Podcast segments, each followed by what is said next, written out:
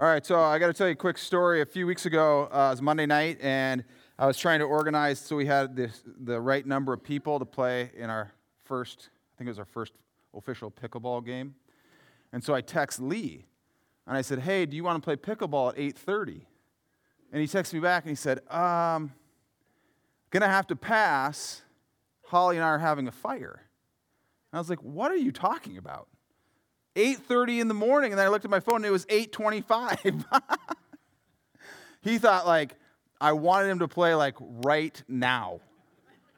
I was like, "No, tomorrow morning." Oh, in that case, yeah, of course. So Lee's allegiance is to his wife over pickleball. What a, what a good guy, yeah. We don't even have to golf clap for that. All right, let's open with a word of prayer. Uh, Father God, we come tonight and we just thank you for this place to gather and for these individuals that uh, carve out time in their day and in their week to come and gather together in this place uh, to hear from you and hear your word and to discuss what it is that you are communicating to us through your word and through the Gospel of Matthew. We just pray that you, you would be with us tonight uh, through your Spirit and that you would illuminate to us uh, what it is that you desire for us to understand about you and what it means to be a disciple of your Son, Jesus Christ. In Jesus' name, amen. All right, so uh, we're going to go through chapter 4 tonight, and we have this significant uh, shift um, in kind of the, the, the first big shift that we see within the, the narrative flow. And so I just want to let you know that I'm not going to read all of 4 uh, in one chunk. I'm going to read the first 11 verses because then 12 is a significant break. Um, and so I want to honor that break by letting us kind of take a breath. Um, all right, so Matthew chapter 4, starting in the first verse. Then Jesus was led up by the Spirit into the wilderness to be tempted by the devil. And after fasting 40 days and 40 nights, he was hungry. And the tempter came and said to him, If you are the Son of God, command these stones to become loaves of bread. But he answered, Jesus, It is written, Man shall not live by bread alone, but by every word that comes from the mouth of God. Then the devil took him to the holy city and set him on the pinnacle of the temple and said to him, If you are the Son of God, throw yourself down, for it is written, He will command His angels concerning you, and on their heads or on their hands they will bear you up, lest you strike your foot against a stone. Jesus said to him again, It is written, You shall not put the Lord your God to the test. Again, the devil took him to a very high mountain and showed him all the kingdoms of the world and their glory. And he said to him, All these I will give you if you fall down and worship me. Then Jesus said to him, Begone, Satan, for it is written, You shall worship the Lord your God and serve, and him only shall you serve. Then the devil left him, and behold, angels came and were ministering to him. So, if you remember last week, or if you don't remember last week, we had uh, John the Baptist or John the Baptizer, and then the, the baptism of Jesus with this uh, profound pronouncement um, that this is my beloved Son with whom uh, I am pleased. And, and that is very important for us to hang on to that phrase because remember way back to very, the very first chapter, and we were so enthralled by the joy of the genealogy?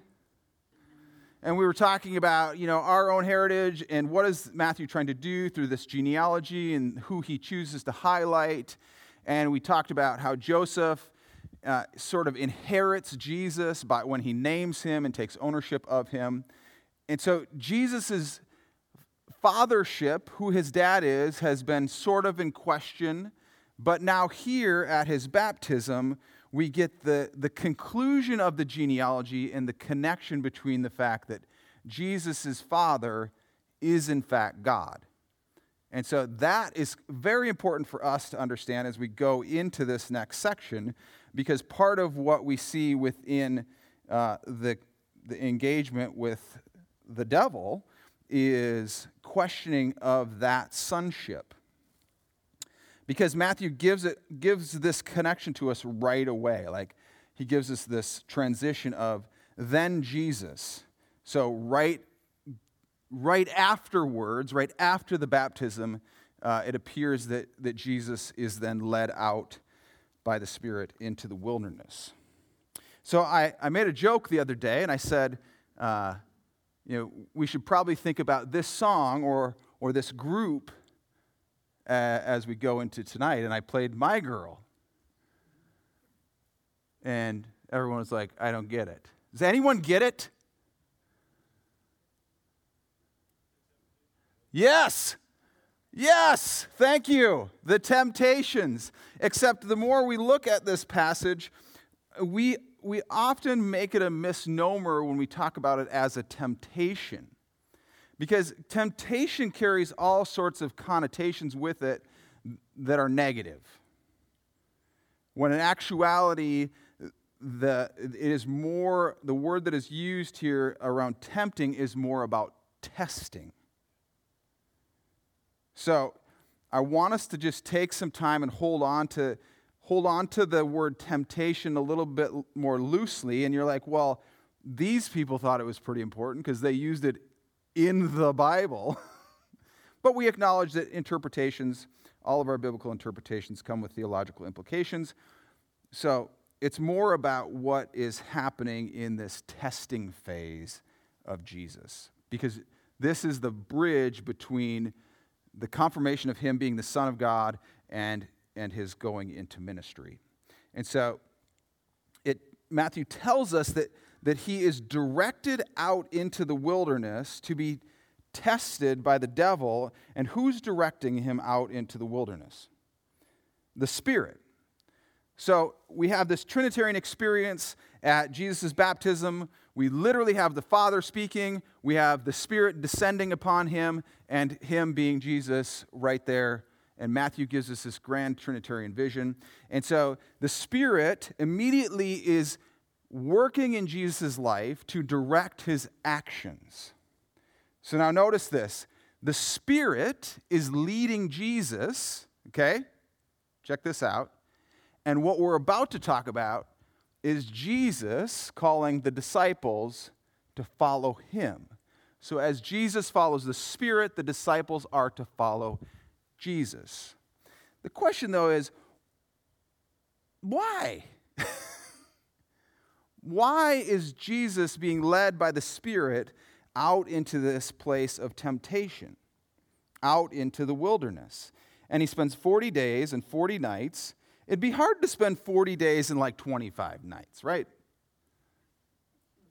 Because, like, would he just go back and, you know, kick it in town while at night to get a good night's sleep before he went back out into the desert for another 40 days? Or you can't really fast for 40 days and not 40 nights. I mean, I guess you could, but. What is happening and why is Jesus in the wilderness for this period of time? And why is he not eating? Or why is he engaging in this fasting for this time? Well, part of it is we look at who Jesus is representing. And we've talked about this idea that Matthew sees Jesus as the true Israel and as the fulfillment of Israel's call by God to live out this connection to him. And so when we think about wilderness experiences, what do we think about? I don't think Montana was around when the Bible was written. It wasn't a state.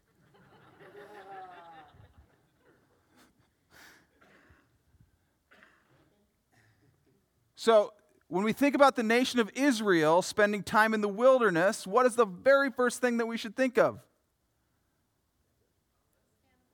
Moses, yes. And we think about what happens? They're on their way to the promised land. And, so the 12 spies go in to survey the promised land, and, and it goes so well. They have a test, right? The 12 spies go in and they're tested by God to see if they will be obedient. Right? And they fail the test. And so then they spend 40 years in the desert we see Elijah going out in the desert for 40 days to, to fast and to prepare for his ministry. And so, this theme of wilderness, we see Moses on Mount Sinai spending 40 days. So, this theme of wilderness is not just an Old Testament theme, it is a biblical theme. Because Jesus is going out before his ministry begins to spend 40 days as a representative to, in essence, pass the test that Israel failed. Because Israel, when they went to go into the promised land, they failed and they were punished. And so now Jesus has the opportunity to pass the test, and he does it remarkably well.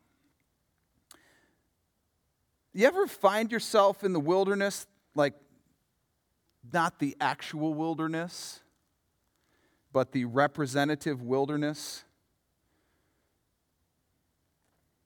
So, uh, Nikki and I went down to New Mexico responding to this call that God, we felt God had placed in our lives to, to run this camp. And literally, while we're there, I'm studying Elijah with, the, with our camp staff, talking about how Elijah goes out into the wilderness and the water dries up before him. And the lake is literally drying up feet every single night before me. I'm like, God, this is not funny. Why did you bring me all the way out into the middle, literally the middle of the desert, to take away my source of income, which is this camp? You ever find yourself in a place where, like, this place is really dry? and we're not talking about, like, you know, lack of rain. We're talking about spiritual dryness where we find ourselves in this place of testing and, and we hate it because we don't like to be uncomfortable. And yet, this is a biblical theme that we see coming back over and over and over again this idea of the wilderness and how God uses the wilderness to shape his people to be ready and prepared for the things that he desires for them. Yes.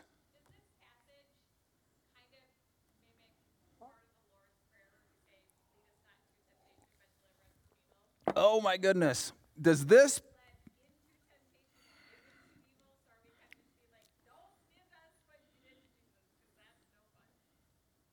God, that is a great. The question is Is this mirroring the Lord's Prayer, which we're going to get very quickly in chapter 6? I have never thought about that. But Oh, Carol's like, I thought of it first. but okay, so let's just take let me just take like a minute pause on this from my copious notes. um, think about that though. Jesus l- literally is taken into the wilderness, into temptation, and then in the Sermon on the Mount, he prays to God and tells us this is what you should pray for. Because you don't want to be here. Amazing. I've never thought of it. That's so good. So, not to mention the fact that he spends 40 days and 40 nights not eh, in this process of fasting. Now, we can talk about fasting a lot fasting doesn't necessarily mean he did not consume any food. So, we see fasting today from our American context in this understanding of fasting means you abstain from any food. That's not necessarily true. You can fast in particular ways where you choose not to eat particular things or particular categories of food. Um, for a Jewish person to hear that he fasted for 40 days, they would have been like, that's part of what we do is fast. Because fasting is this complete and utter dependence on God for the things that he will provide for us. And so for Jesus to go out in the wilderness and fast is like, well, yeah, that's, that's what we're supposed to do is to, to participate in this fasting. We today have gotten away from it because, again, we don't like to be uncomfortable.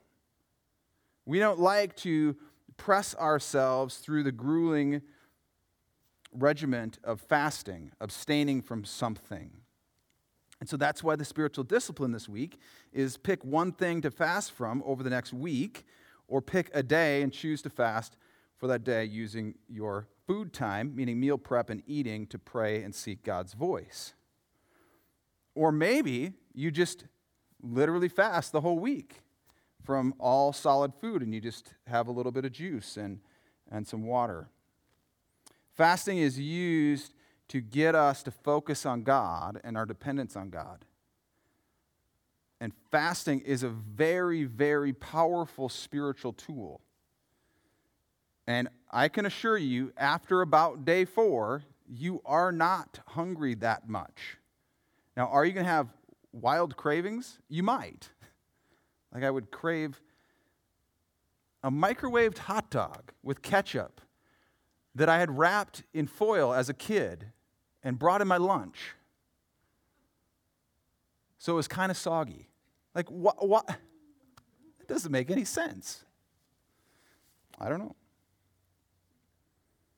So Jesus goes out to be tested and he ups the ante and he goes through this fasting process. And, and I know for some of us, we look at it as, as the deficiency that Jesus would have found himself in after these 40 days, which is probably true. Or we can look at it as, as the strength that Jesus would have had would have being utterly dependent on God for these 40 days and what would have happened in his uh, life. Because again, we so often have a tendency to overemphasize one part of Jesus over the other. And we typically land on the divine side of Jesus and not on the human side of Jesus. So I know we laugh, or at least I laugh, when, when Matthew's like, and he was hungry. You don't say. I mean, four hours, and I'm like, I could really use a snack. But Matthew wants us to see uh, the humanity of Jesus in this experience. So tonight we're not going to break up into discussion groups. We're going to group up into uh, small pockets of five to seven people. And the last time we did this, we had some mathematical challenges. Okay? So just think this many, but actually this many because you would be the seventh person. So if you have more than this many in your group, may the Lord help you. Five to seven people. And the first question you're going to discuss is uh, right here on the screen. It's also the first question on your handout. Um, so take some time. I'm going to give you exactly 10 minutes. So if you're watching online, you can fast forward for exactly 10 minutes, uh, and then we'll come back and discuss. So, talking about wilderness. Ready, go.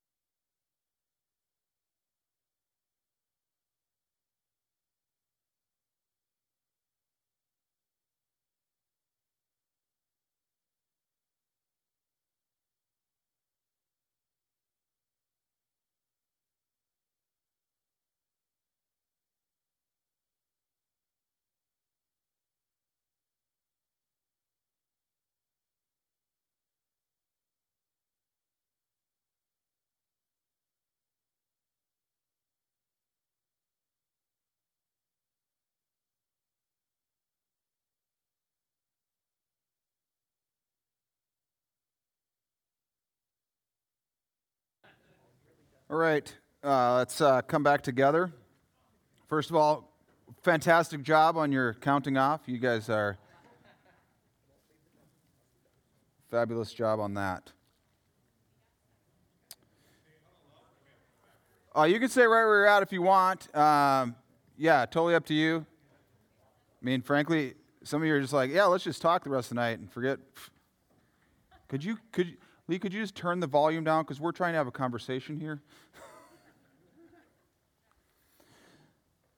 so then we get into these questions and the, these tests that, that Satan uh, throws before Jesus. And I know we talked about this last year in Ephesians, and Russ put together this uh, fabulous 57 point or 57 slide PowerPoint presentation inspired by my conversation about how culture has informed our view of Satan and the devil. And I would, some of you weren't here, I would encourage you in the next week to think about when we have a view of Satan or the devil, what is that view informed by?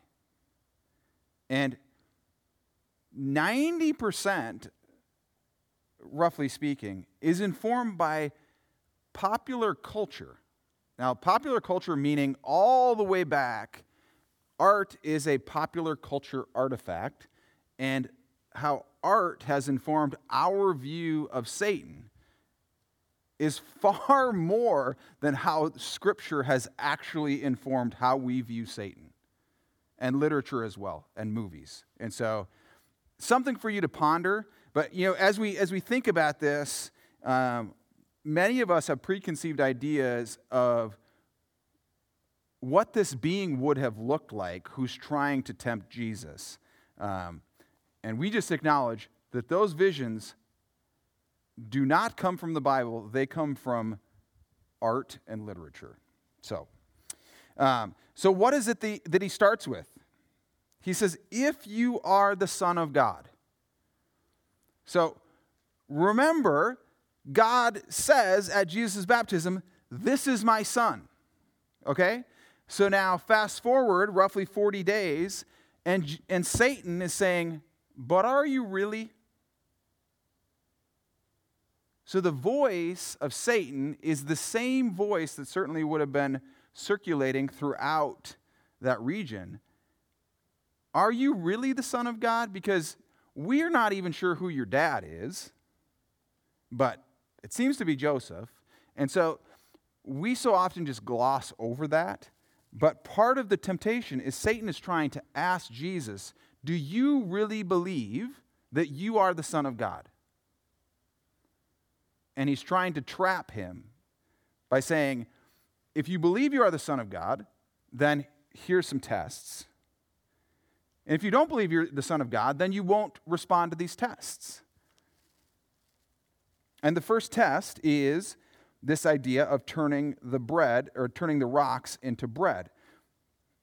Some people conceptualize the three tests of the first one going to his weakness, meaning his hunger, the second one going to his strength, meaning uh, his power, the power of God in his life, or his strength, meaning where he sits within the kingdom, and then the last one, or the third one, being uh, this plea to his power or having power within the world. Another great thing to look at is how Satan seeks to tempt uh, Adam and Eve in the garden and the similar connections between what he says to Adam and Eve about eating the fruit and how those overlay into uh, the temptations of Jesus or the testing of Jesus. And then, if you remember back to when we went through uh, John's letter, his first letter, First John, he says, The lust of the flesh, hunger, the lust of the eyes, meaning the second one of, you know, watch this miraculous thing happen by jumping off, and the prideful desire of life, depending on the translation, which is physical, humanly power. And so, interesting three connections um, throughout Scripture. So, he says, Eat this bread again, the connection between the wilderness of the Israelites and what does God do? He provides them with food, manna. And notice, Jesus chooses to quote from Deuteronomy to respond uh, to Satan or to the devil in each of these. Then he takes him up uh, to this place on the temple, you know, again, and he says, if you really, if you really are the Son of God, you can do this, no problem, it'll be easy. It's like, is does Satan G- think Jesus is like some 18 year old frat boy? Like, are you really that tough? Then go lift that car. Like, come on.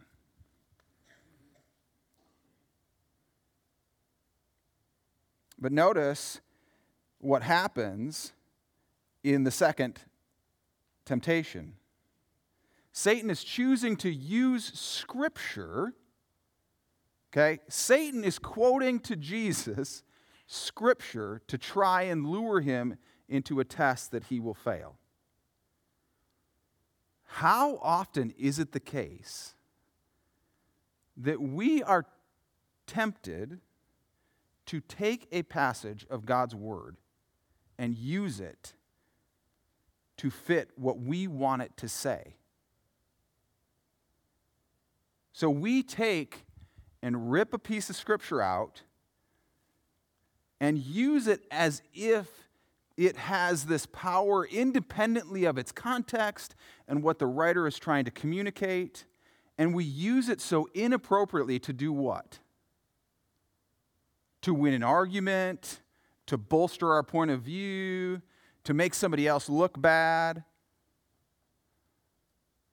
That is satanic. You're like, that's a bit strong. Let me rephrase that. When we choose to use Scripture inappropriately, we follow in the footsteps of Satan, who chooses to use Scripture to tempt Jesus. That is like oh my word.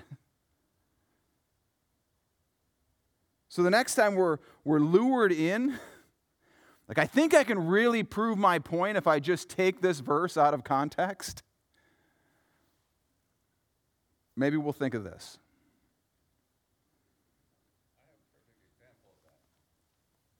You want to use scripture out of context?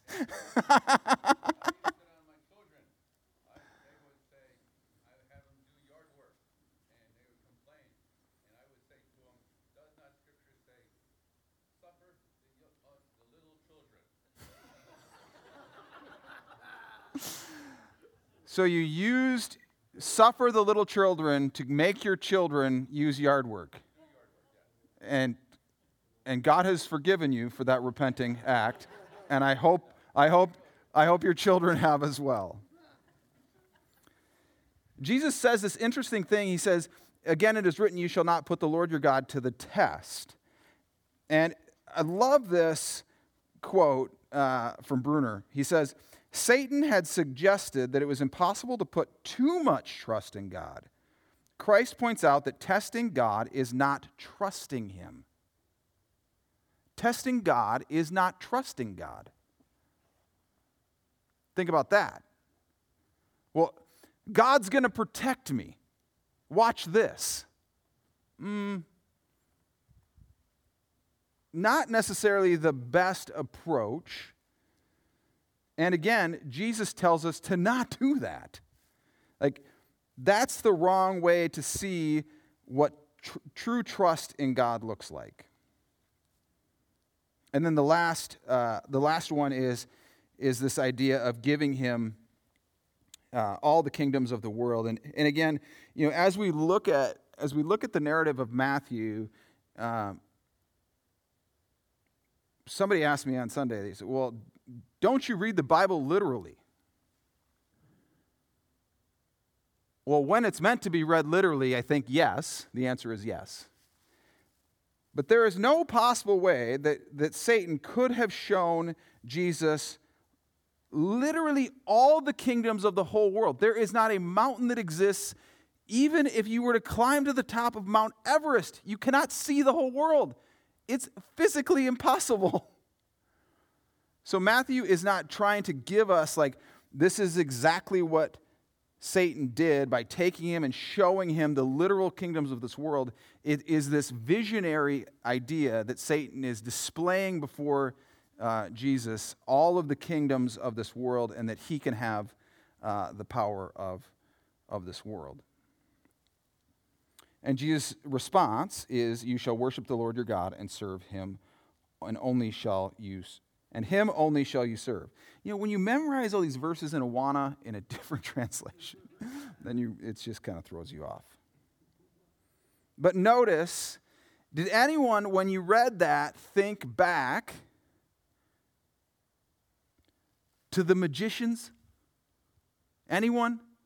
And how they fell down and worshiped Jesus?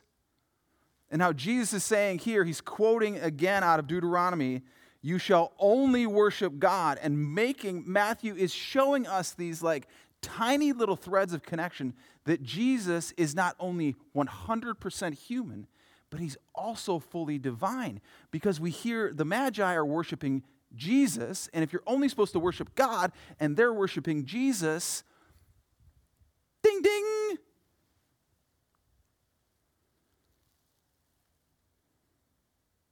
And then the devil leaves him, and behold, angels came and were ministering to him. Which is this, again, this breathtaking picture because oftentimes when we look at Jesus' wilderness experience, we see him in complete isolation having this toe to toe battle with Satan. And if you want some like epically bad depictions of Satan in, in popular culture, just YouTube Carmen. Lee and I had this conversation last, uh, last year when we were talking about Ephesians. Carmen did some of the most 80s depictions of Jesus and Satan, and they're all available on YouTube for free. But Jesus was not alone in the wilderness. The Spirit takes him there, the Spirit is with him, and the angels are clearly right there with him to, to care for him and to minister him to him so that Jesus is not alone and, and this connection of when we find ourselves in the wilderness, we too are not alone. All right, so the next question is why do you think that Jesus needed to be tested? Oh, here it is. I won't take any, any of your time. You got 10 minutes. Ready to go.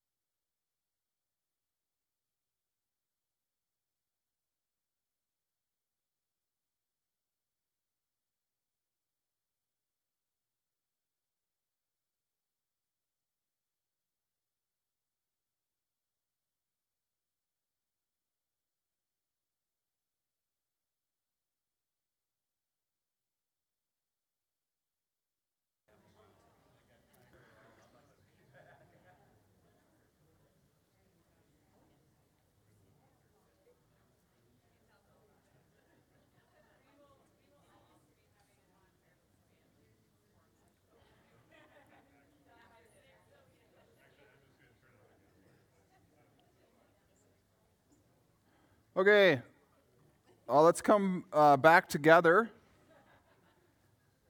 I know some people some people love this format, other people don't love this format. It's not going to be this every week if you're like, what happened to our discussion groups? So um, maybe God's testing you. Probably not. Um, any questions? You know, usually we, we wait till the end and then there's questions, and yes.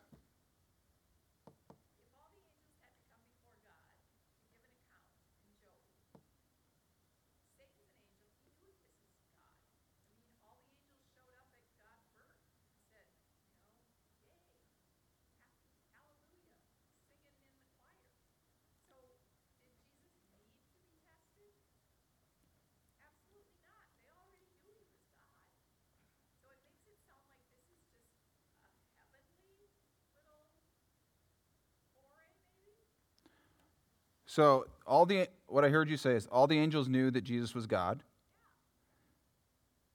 And so then he didn't need to be tested because Satan already knew that he was God.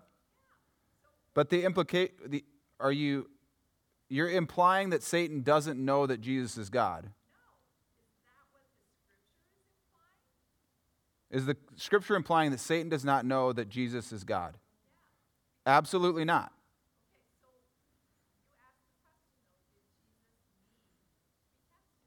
That, is, that was the question, yep.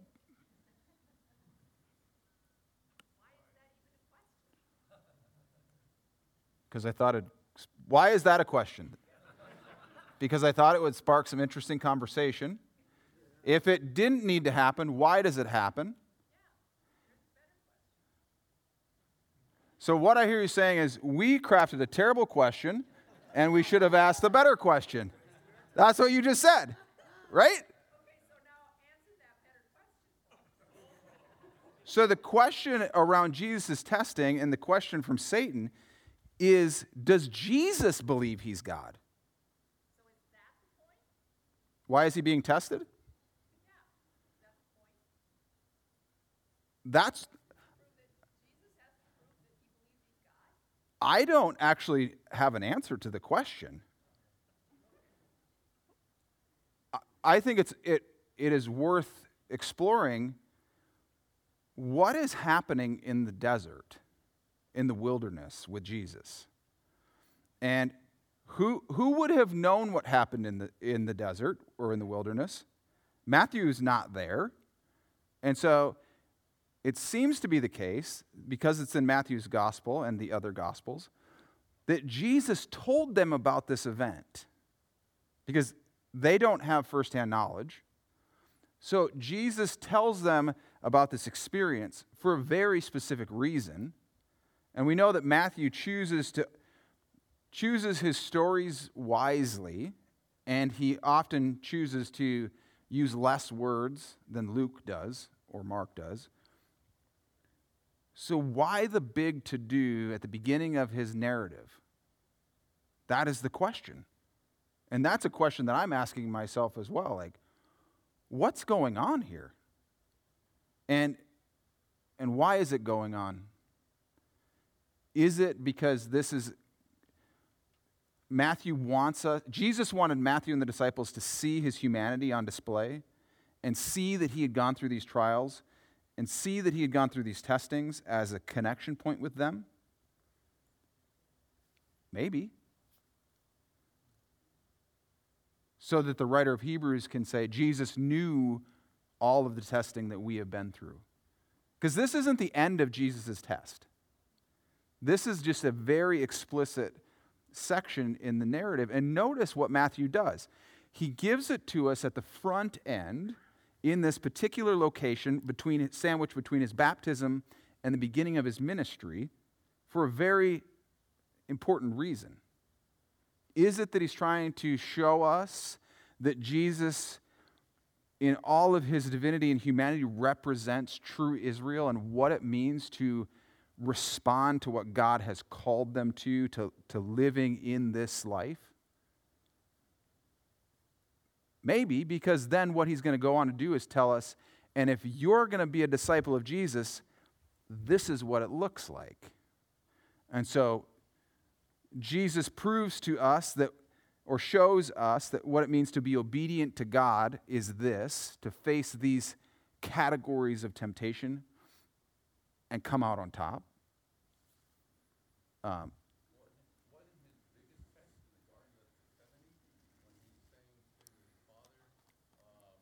we're not there yet.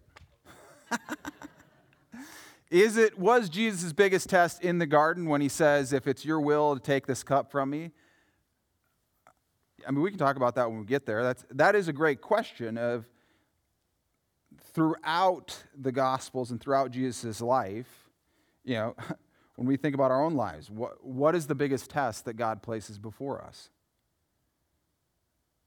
The biggest test that God places before us every single day is are you going to follow me? So, what happens? Did you see what, what happened? Jesus comes out of the water, is baptized. God says, You are my son. I love you. Holy Spirit comes. And the Holy Spirit says, We're going this way. And Jesus says,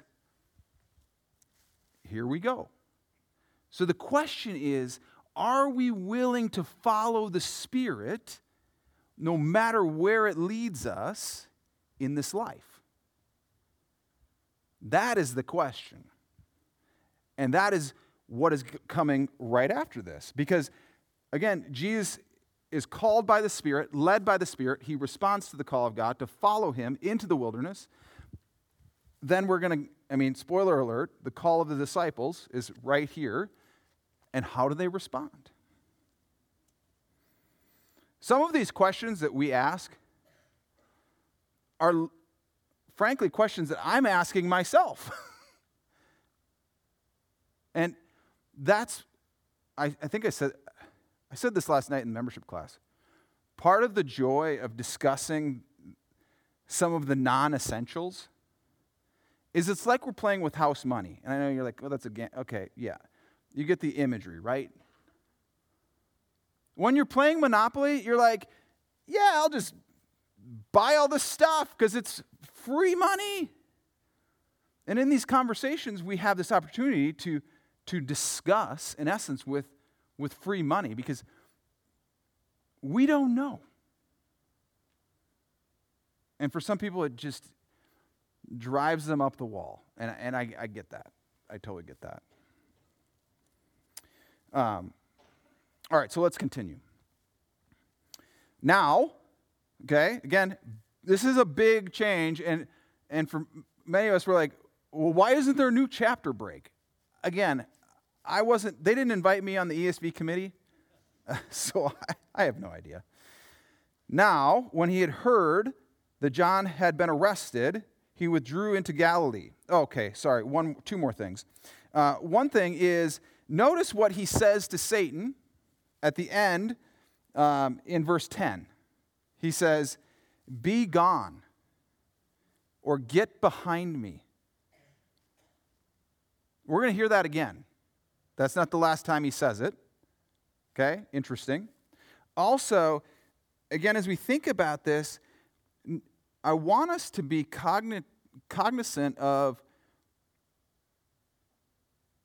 how pop culture inoculates us to the reality of Satan.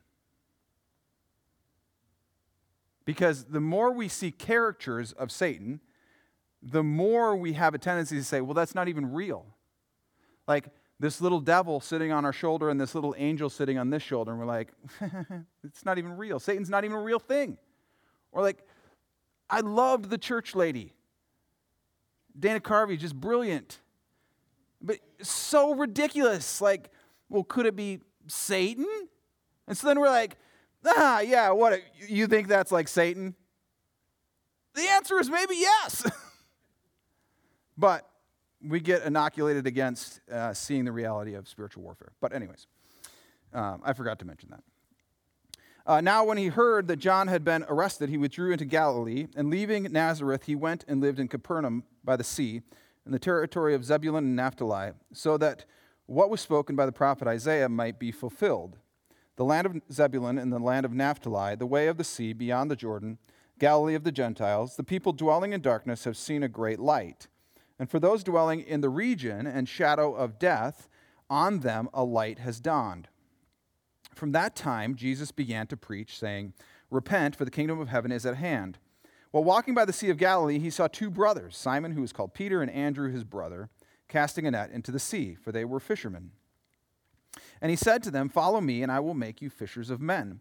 Immediately they left their nets and followed him. And going on from there, he saw two brothers, James, the son of Zebedee, and John, his brother, in the boat with Zebedee, their father, mending their nets, and he called them. Immediately they left the boat and their father and followed him.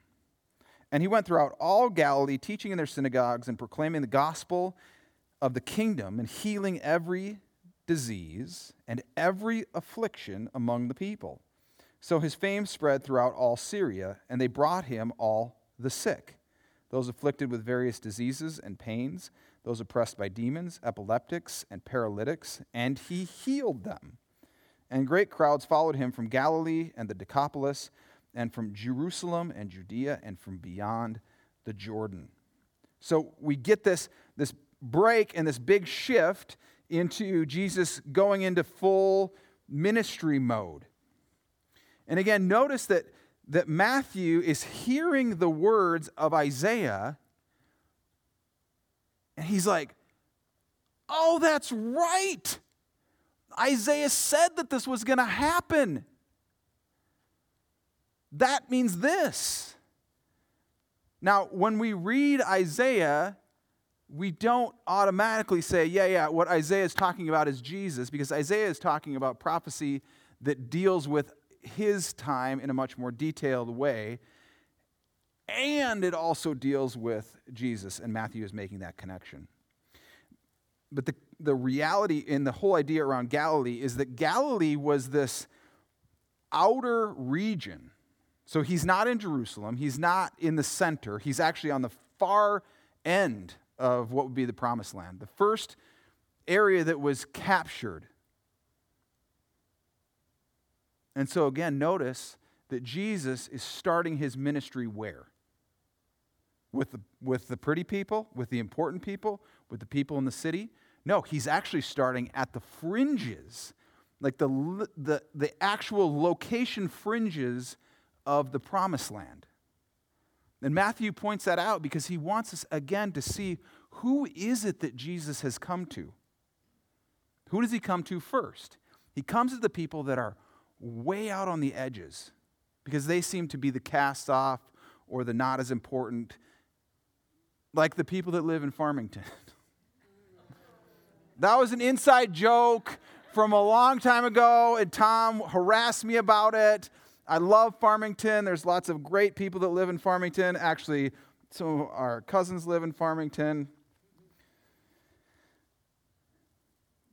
But this area of Galilee is out, out there. And that is very important for us to see. Because what he's doing out there is of utmost importance. And Matthew gives us, I know for when we read it, oftentimes it flows together, but he gives us these chunks of uh, large kind of summaries. What is it that Jesus is saying? He is preaching one thing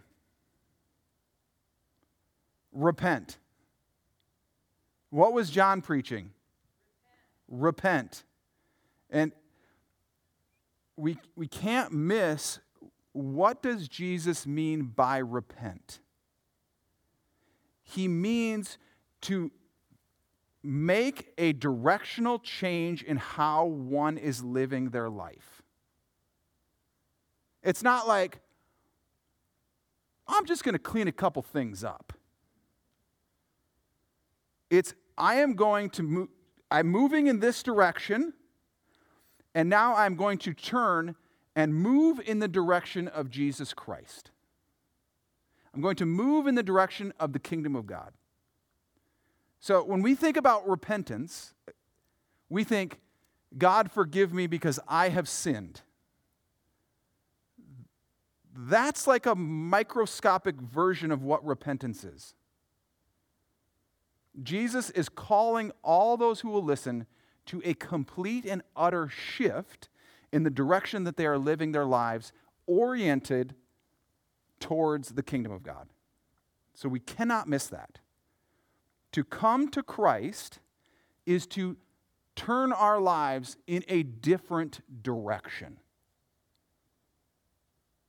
So often we think about sin mitigation, which is a big Dallas Willard thing. Well, since I've come to Christ, I just, you know, I no longer smoke, chew, or hang out with those that do. I'm married, so I can't say go out with girls that do, otherwise, you'd be like, um, we have a problem. and that's actually not true. I don't smoke, but some of my friends do chew, and that's okay for them. I'm not telling them what to do. So notice the importance of repentance not in seek forgiveness for one's sins. It is a complete shift and changing of the direction of one's life. Why? Because the kingdom of heaven is at hand. God's kingdom is breaking in, and we want to be moving in the direction of God's kingdom. And what does that look like? Notice right after Matthew says that, he gives us four examples and he calls the disciples. And what does Jesus say? You're living a life of fishing. Leave that life and walk this way. That was for you, Russ. How amazing is that? The call to discipleship in Jesus Christ is not a call to puritanistic living. Like I no longer do the things that I used to do. A call to life as a disciple of Jesus Christ is a call to following and leaving behind and going towards. And how do they respond? Uh, let me think about that. Um, could I get back to you in like 48 hours? Because we got some fish we got to deal with, or, um, or, or the other two, James and John. I mean, we miss this picture. They are actively involved in a family business. And chances are they made good money because they're, they're fishermen. They're, they're active, industrial fishermen making money off the fish that they catch. And Jesus calls them to abandon their family business to go in his direction. So when we think about what does it mean to come to Christ, it means a radical transformation of the direction in which our lives were headed to orient towards the kingdom of God that is the cross of Jesus Christ. But so often we're like, yeah, we make it so not what it is. and they respond immediately because Jesus says, I have other plans for you. I want you to go out and to capture the lives of human beings and bring them into the kingdom of God. That's not as catchy for like Sunday school as I will make you choose.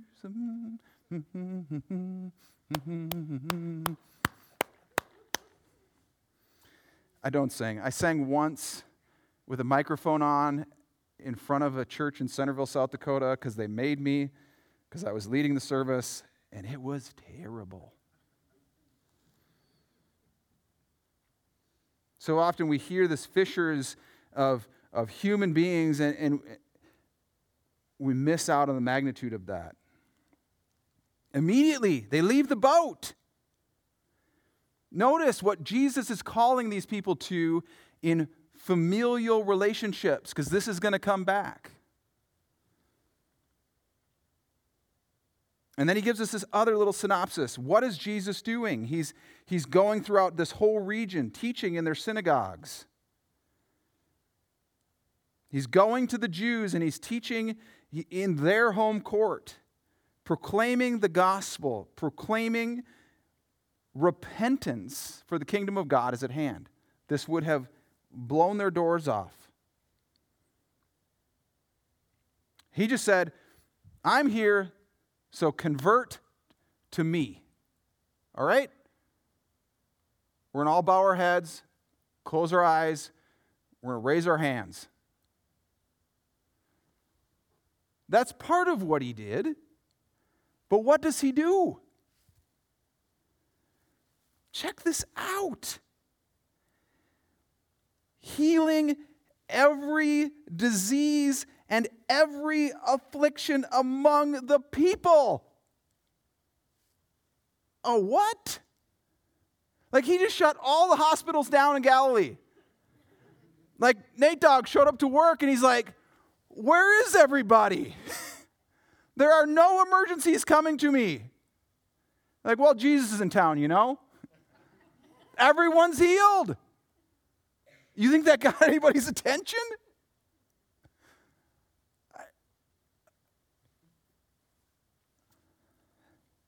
Everyone is healed.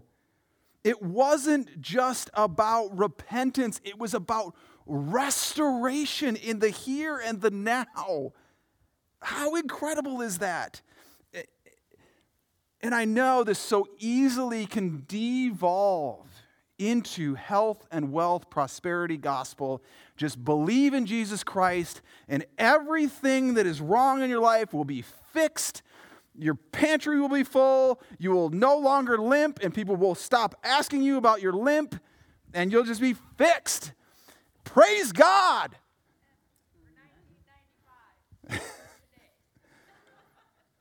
so I am well aware. I mean,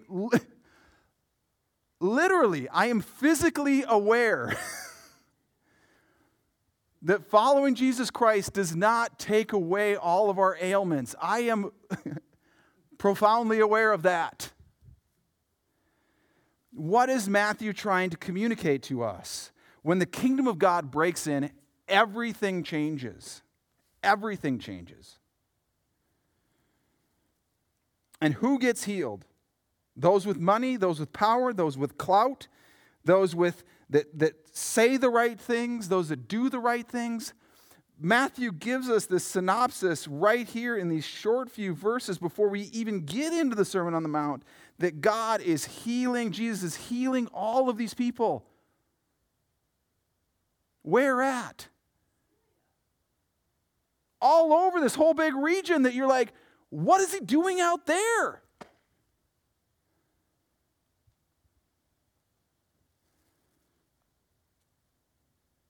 Because he goes to them first. And that should cause us to say, Where do I go first? Where does God call me first? To the people that are going to benefit my life? To the people that are going to make me look better? You know, we have this opportunity to volunteer and, and to partner with the warming shelter these homeless people, that these unhoused individuals that live in our community, that are going to give us nothing in return. They're not going to start showing up at Timberwort Church and start donating loads of money. They don't have anything.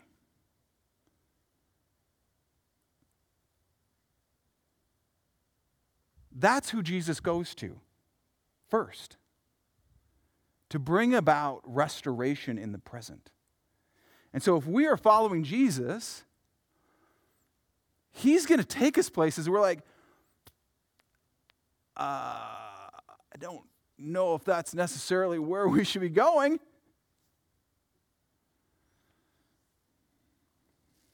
All right. Next set of questions talking about the call of God on our lives to follow Him, I'll give you some, some time.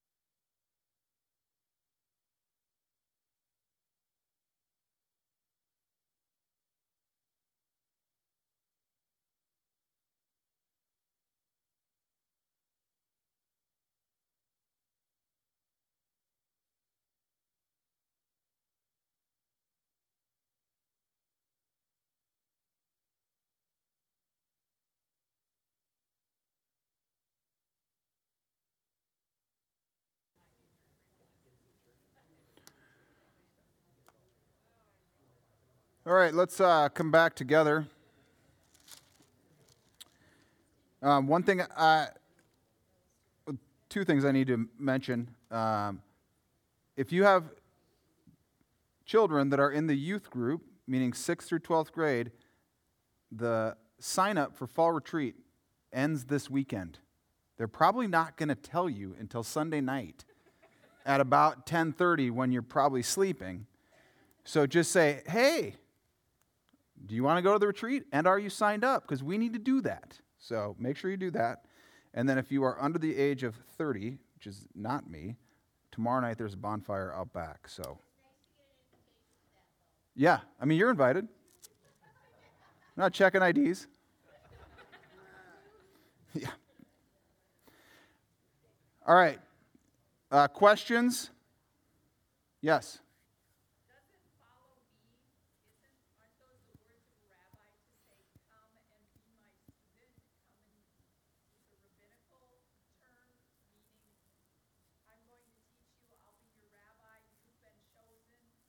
Follow me, is that a rabbinical thing?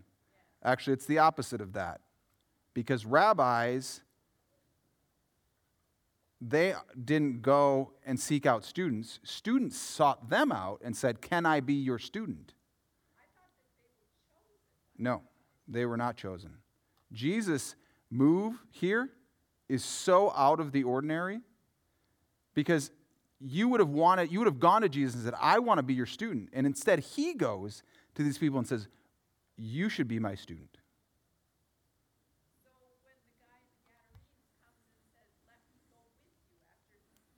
Mm-hmm.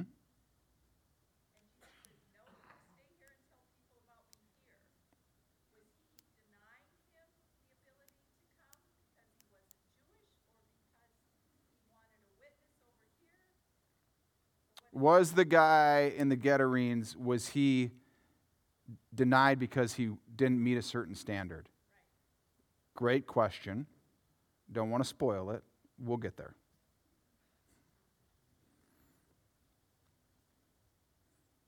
Other questions?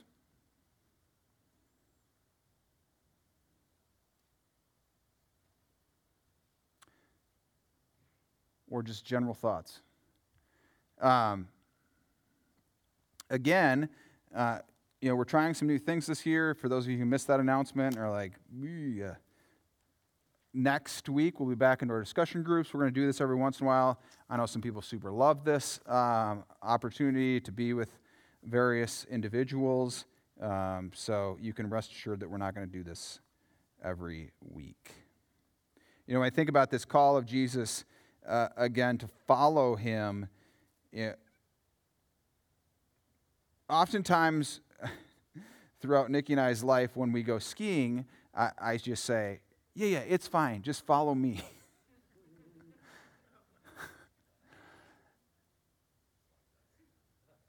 that doesn't always go well. In fact, uh, we followed our friend. This is we were dating at the time, and he's like, "Oh yeah, it's fine. Just follow me. We'll be fine." I think to this day, when she wakes up in cold sweats, it's from that day. And it was not my fault. But how often is it the case that Jesus calls us and he says, Follow me into this place? And we're just like, But what if I don't want to? What if I don't want to follow you? Because you're going into a place that I don't really know if I want to go into. That's what it means to be a disciple, is to follow after Jesus wherever he's leading us. And he's going to lead us into places that, that we, in our deepest fleshly selves, don't necessarily want to go. But do we trust that he's taking us where we need to be? That is the question. Let's pray. Father God, we come uh, to you tonight and we just are, again, so grateful for your word and, and for how you have given us your word. And you have sustained it throughout the centuries so that we know you and we know your son and we know how you have acted how you have chosen to relate to us as human beings, how you have desired so deeply to be in relationship with us. Jesus, that you have gone through all of these things. And by your Spirit, you call us out of our places into your track to follow you.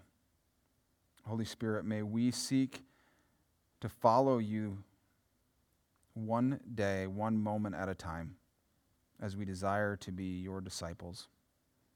In Jesus' name, amen. Uh, one last thing there is one more question, if you notice, we didn't get to. So, love for you to ponder that. Maybe um, throughout the week when you're fasting, you can ponder that question.